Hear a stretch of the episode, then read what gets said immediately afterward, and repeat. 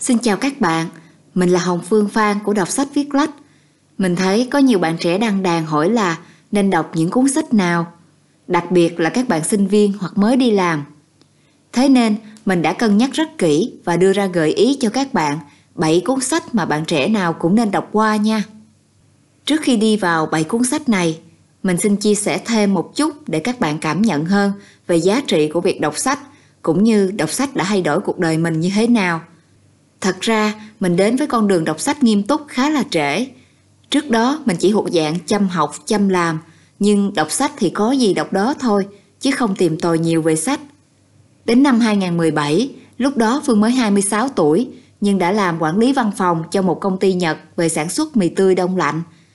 Bằng kỹ năng và sự cố gắng thì công việc của Phương vẫn trôi chảy, nhưng bên trong mình cảm thấy rất là stress và không happy tí nào. Mình bị áp lực tâm lý bởi mấy vấn đề con người với con người, drama công sở, rồi đôi khi là cách hành xử của bản thân Phương với cấp trên người Nhật cũng chưa phải lẽ nữa. Đó là một vấn đề. Rồi cũng năm đó, mình có quen một bạn nam khá là thông minh, tư duy sắc bén, có sự hiểu biết và kỹ năng rất tốt. Qua nhiều lần nói chuyện với bạn đó, mình mới nhận ra là mình bị thiếu thông tin, kiến thức cũng chưa đủ đa dạng để có nhiều đề tài mà trao đổi, chia sẻ nữa. Đặc biệt là khi bạn ấy chia sẻ về những khái niệm tâm lý học cho mình. Đó là thời điểm mà Phương thấy được nhiều thiếu sót của bản thân nhất. Rồi nhìn những người giỏi giang, cực kỳ hiểu biết xung quanh nữa, Phương đã có một động lực rất lớn để tìm tòi, học đọc liên tục, rất là hăng say và vui vẻ. Mình mua nhiều đầu sách bổ ích, rồi vừa đọc vừa gạch dưới những dòng hay. Phương còn ghi chú, tương tác lên cuốn sách nữa. Nói một cách chủ quan thì khoảng 3 tháng sau đó, Phương thấy mình khác đi kha khá, giống như được lên một level mới vậy. Từ tư duy cho đến cách sống, cách làm việc, cách hành xử sao cho hợp lý hơn. Rồi mình cũng góp nhặt được nhiều thông tin hay, những chất liệu để có thể chia sẻ khi giao tiếp. Thật sự, đó là 3 tháng khởi đầu rất tuyệt vời và hiệu quả mà mình sẽ nhớ mãi. Kể từ đó đến nay, Phương vẫn luôn duy trì thói quen học, đọc, ghi chép, viết nhật ký mỗi ngày. Vì kiến thức và phát triển bản thân là một con đường rất dài mà bạn sẽ phải luôn bước tiếp. Rồi, kể chuyện đời của mình đến đây thôi. Bây giờ mình xin đi vào 7 cuốn sách mà bạn trẻ nào cũng nên đọc qua nha. Số 1. Cà phê cùng Tony. Số 2. Trên đường băng. Hai quyển này đều do Dượng Tony viết, gồm nhiều mẫu chuyện vui trong cuộc sống, trong học tập hay trong công việc. Phương tin là các bạn sẽ phải bật cười ra nước mắt luôn, trước những cái dở tệ hay ngáo ngơ của từng nhân vật trong câu chuyện, hoặc cũng có thể là cười méo méo khi tự thấy mình trong đó. Qua những câu chuyện tưởng chừng như hài này là hàm chứa những bài học về tư duy, cách sống, cách học tập và làm việc sao cho tốt hơn. Những lời khuyên của Dượng Tony rất dung dị và thiết thực, chứ không hề sáo rỗng lý thuyết chút nào. Làm theo Dượng chỉ, chắc chắn các bạn sẽ có một gương mặt sáng sủa, thanh tú, dù xấu nhưng vẫn sáng nhé. Rồi tướng tá và cả đầu óc, ý chí nữa, cũng cao ngút ngàn. Để biển rộng trời cao cứ vẫy vùng, chứ không phải nhốt mình trong mỗi cái ao làng nhỏ bé nữa. Thật sự, hai quyển này cực kỳ bổ ích và hài hước. Cuốn thứ 3, Rèn nghị lực để lập thân. Đây là một trong những quyển sách về rèn tư duy thuộc dạng đời đầu của Việt Nam mình. Được bác Nguyễn Hiến Lê viết năm 1955, giai đoạn mà đất nước mình còn nhiều hạn chế về đời sống, giáo dục, chưa thể mở cửa đón nhận nhiều thông tin, khoa học hiện đại như bây giờ.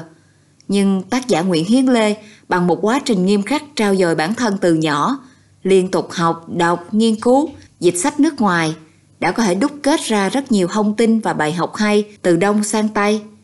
Bác Nguyễn Hiến Lê cho chúng ta những lời khuyên đắt giá, những phân tích, lập luận vô cùng xác đáng, logic, mang tính ứng dụng cho cả thời đại bây giờ và sau này nữa. Cho bất kỳ ai muốn rèn ý chí, rèn tư duy đúng đắn, muốn hành nhân và thành công, đều nên đọc qua một lần. Khuyết điểm của cuốn này thì chỉ là ngôn từ và ví dụ hơi cũ một chút so với hiện tại. Nhưng điều đó dễ hiểu thôi, do thời buổi tác giả sống và viết ra cuốn này là năm 1955. Nhưng ý niệm của cuốn sách thì Phương nghĩ là sẽ luôn đúng và bạn trẻ nào cũng nên tham khảo. Thứ 4, đó là cuốn Tôi, Tương lai và Thế giới của tác giả Nguyễn Phi Vân. Cô Nguyễn Phi Vân thì rất là nổi tiếng với chúng ta rồi. Cô là một doanh nhân đã và đang làm việc với hơn 60 quốc gia, là một chuyên gia về nhượng quyền. Cô am hiểu nhiều về văn hóa doanh nghiệp, về thông tin, công nghệ hiện đại và cả về tư vấn phát triển bản thân cho rất nhiều bạn trẻ nữa. Tôi, Tương lai và Thế giới là cuốn sách đầu giường cho các bạn trẻ, các nhà giáo dục, kể cả những nhà khởi nghiệp để có một sự chuẩn bị tốt, sẵn sàng nắm bắt cơ hội khi cơn sóng thần cách mạng công nghiệp 4.0 đang lấn chiếm. Nếu không, chúng ta sẽ bị tuột lại phía sau, bị càn quét và thay thế.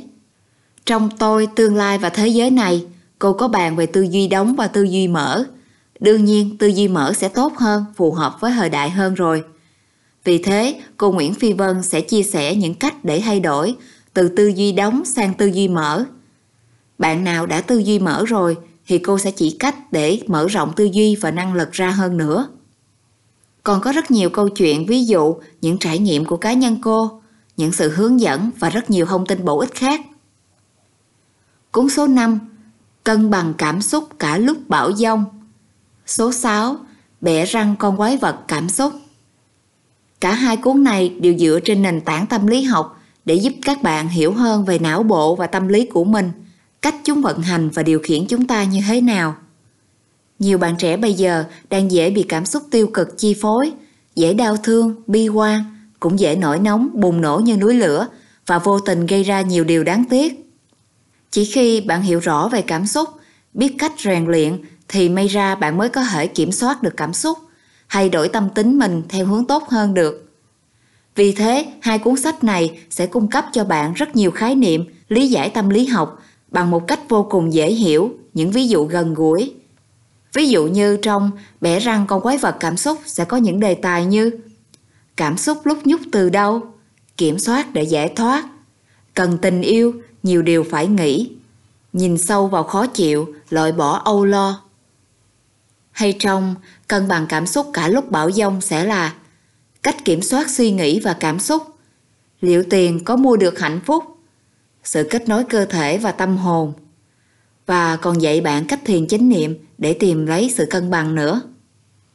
Cả hai cuốn sách này đều có những lời khuyên, cách thức cụ thể để giúp bạn rèn luyện tâm lý, kiểm soát hơi thở, cảm xúc theo hướng tích cực hơn, góp phần cải thiện cách nghĩ, tư duy logic và cả cách cảm, cách yêu của các bạn nữa.